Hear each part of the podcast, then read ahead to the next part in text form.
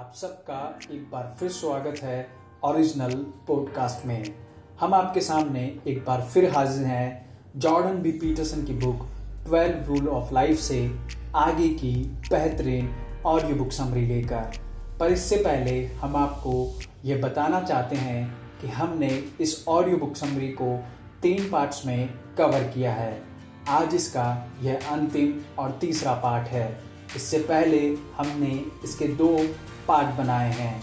अगर आपने वो पार्ट नहीं सुने हैं तो प्लीज़ आप उन्हें ज़रूर सुने। क्योंकि उन पार्ट्स में हमने लगभग आठ सक्सेसफुल हैबिट्स को कवर किया है, जिनको सुनकर और अपनाकर आप अपने जीवन को बेहतर से और बेहतर बना सकते हैं। इसी के साथ हम आपको यह भी कहना चाहते हैं कि लगातार कोरोना के केस कम हो रहे हैं। लेकिन इसका मतलब ये नहीं है कि भारत से कोरोना समाप्त हो चुका है। इसलिए फेस मास्क ज़रूर लगाएँ और सोशल डिस्टेंसिंग के नियमों का पालन ज़रूर करें, जिससे आप और आपके परिजन और आपके चाहने वाले सुरक्षित रहें। नवी जब भी हम किसी से बात करें तो हमारा फोकस सामने वाले की बात को सुनने में होना चाहिए, जवाब देने का नहीं। लेखक कहते हैं, यह आदत चाहे व्यक्ति सफल हो या असफल, उसमें यह आदत होनी ही चाहिए। इस आदत में व्यक्ति कम बोले और ज़्यादा सुने, ताकि सामने वाले व्यक्ति को लगे कि आप उसकी पूरी बात में इंटरेस्ट लेकर बात कर रहे हैं और उसे इंटरेस्ट से सुन रहे हैं। और साथ ही कभी भी किसी से बात करते समय जवाब देने की जल्दबाजी ना करें। दसवीं आदत, आपको हमेशा अपनी बात और शब्दों में स्पष्ट होना ज़रूरी होना चाहिए। लेखक कहते हैं, हमेशा हमें अपनी बातों का और शब्दों का स्पष्ट होना ज़रूरी होता है। एक उदाहरण से हम इसको आपको समझाना चाहते हैं। मान लीजिए आपको पेट दर्द हुआ। आप इस पेट दर्द के साथ हॉस्पिटल पहुँचे। डॉक्टर ने आपसे पूछा कि आपको क्या तकलीफ़ है। आप अपनी बात को स्पष्ट तरीके से ना रखते हुए बात को घुमा फिरा कर डॉक्टर को बता रहे हैं। तो क्या आप हमें बताइए कि क्या डॉक्टर को आपकी बात समझ में आएगी?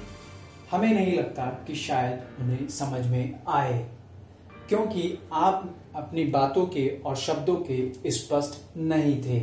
इसकी जगह अगर आप अपनी बातों और शब्दों के स्पष्ट होते तो शायद डॉक्टर आसानी से आपकी बात को समझ सकता या आपकी तकलीफ़ को समझ सकता। ग्यारहवीं आदत, ज़िंदगी आसान नहीं होती, इसलिए छोटी छोटी खुशियों को भी दिल खोल कर जिए। लेखक कहते हैं कि ज़िंदगी आसान नहीं होती, इसलिए छोटी छोटी खुशियों को भी दिल खोल कर हमें जीना चाहिए, ताकि इस खूबसूरत जीवन को और भी खूबसूरत बनाया जा सके। बारहवीं आदत। प्रशंसा जब भी करे, सबके बीच में करे और आलोचना हमेशा अकेले में करे। लेखक कहते हैं, प्रशंसा जब भी करो, सबके बीच में करो और आलोचना अकेले में करो। यानी कि जब भी आप किसी की प्रशंसा करते हैं तो सबके सामने करनी चाहिए। उस इंसान के सामाजिक रूप में वृद्धि हो सके, तथा इससे आपकी भी प्रशंसा होगी। क्योंकि लोग कहेंगे, देखो, यह सबकी प्रशंसा करता है, और जहाँ तक संभव हो सके, लोगों के पीठ पीछे से उनकी प्रशंसा करें, ताकि सुनने वाले को यह लगे कि यह व्यक्ति पीठ पीछे भी लोगों की प्रशंसा करता है। और आलोचना अगर आपको करनी हो तो हमेशा अकेले में करें। इन बारह आदतों के साथ आप अपने जीवन को बेहतर बना सकते हैं। हमने इस ऑडियो बुक समरी को हम तीन पार्ट्स में कवर किया है, जो हम आपको पहले ही बता चुके हैं। इसी के साथ ये बेहतरीन ऑडियो बुक समरी समाप्त होती है। हमें उम्मीद है कि यह आपको बहुत पसंद आएगी। धन्यवाद।